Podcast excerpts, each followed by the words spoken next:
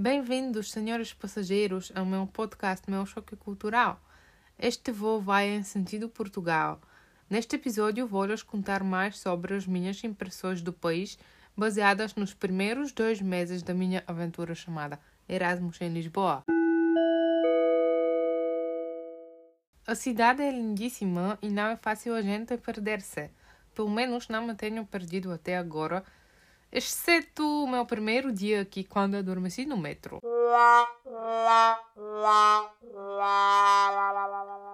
Pela primeira vez na vida senti o jet lag em primeira mão, embora a diferença de fuso horário entre Bulgária e Portugal fosse só duas horas.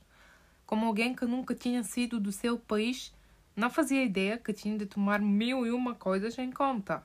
O resultado foi bastante variante. Como não havia voos diretos de Sofia para Lisboa, comprei voos com transferência, pensando que o fuso horário de todos os voos seria o mesmo. Por causa disso, quase perdi o meu primeiro voo, que era às 5 da manhã, e eu a pensar que era às 7. Consegui apanhar o voo por chance, mas a transferência na Espanha, onde o fuso horário era uma hora atrás, também foi dinâmica. Desta vez, o maior problema era que tinha 40 minutos para encontrar a próxima porta e muita gente do aeroporto não falava inglês. Felizmente, desenrasquei-me com uma espécie de portunhol e encontrei a porta no fim. Yay!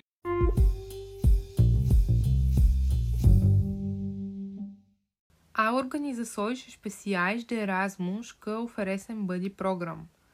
Isto é basicamente um programa em que voluntários ajudam os estudantes estrangeiros com alojamento, etc.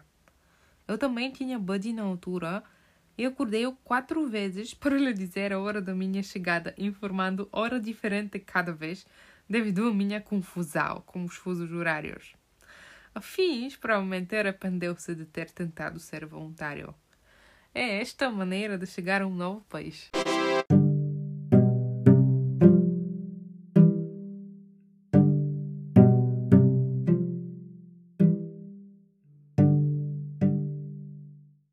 Nos primeiros dias, eu e as pessoas do dormitório onde estava sempre comíamos pasta até que começamos a visitar a cantina na universidade.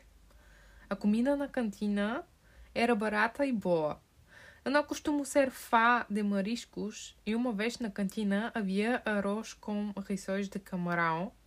Na altura não sabia o significado da palavra camarão e quando provei o rissol foi simplesmente amor à primeira mordida.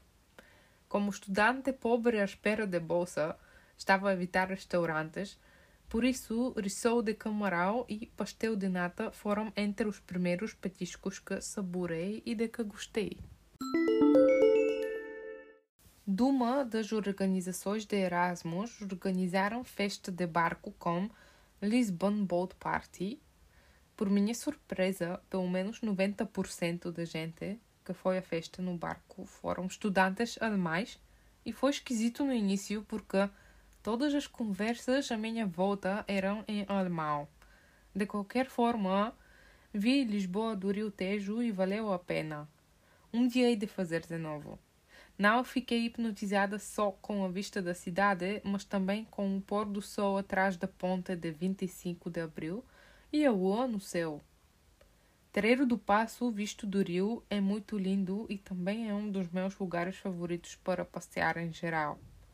Em setembro costuma haver projeções às paredes dos edifícios que são maravilhosas.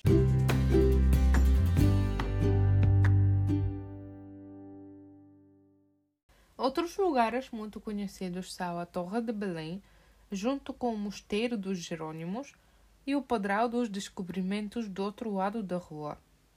Passear no jardim do mosteiro fez-me sentir como se fosse puxada para o século XVIII por causa da sua beleza mágica. Não se esqueçam de saborear os pastéis de Belém que ficam atrás do mosteiro também. São pastéis um bocado mais diferentes e têm a sua própria história Portanto, vai sem dizer que é mais que recomendável tentar essa delícia tipicamente portuguesa. O Castelo de São Jorge é outro lugar lindíssimo para visitar, porque temos outro olhar para Lisboa por cima. A subida para lá pode custar um bocadinho mais, pois, como sabem, ou se não sabem, avisa agora. Em Lisboa há três tipos de caminho: para cima, para baixo e pelas escadas.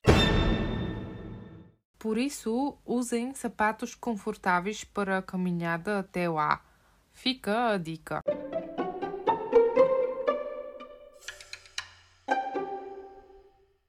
Sintra é outro lugar que merece ser visitado, mas um dia não vai ser suficiente. Um dia chega para ver, por exemplo, só o Parque da Pena todo e o Palácio da Pena. O palácio, embora em obras, parecia ter saído de um conto de Disney. Acho que já nem vale a pena visitar Disneyland depois de ver a beleza do palácio. Enquanto em Sintra, também aproveitem a comer queijadas e travesseiras, pois são delícias típicas de lá.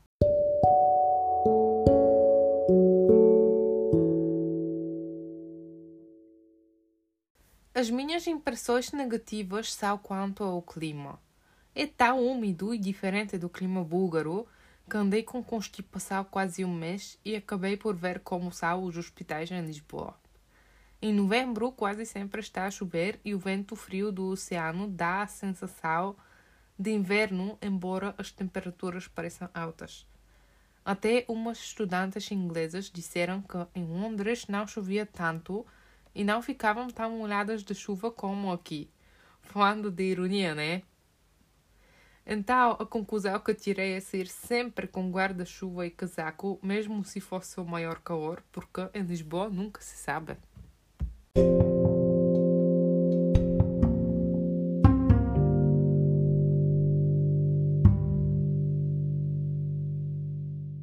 Espero que tenham gostado das minhas aventuras e desventuras em Lisboa. E até a próxima. Tchau!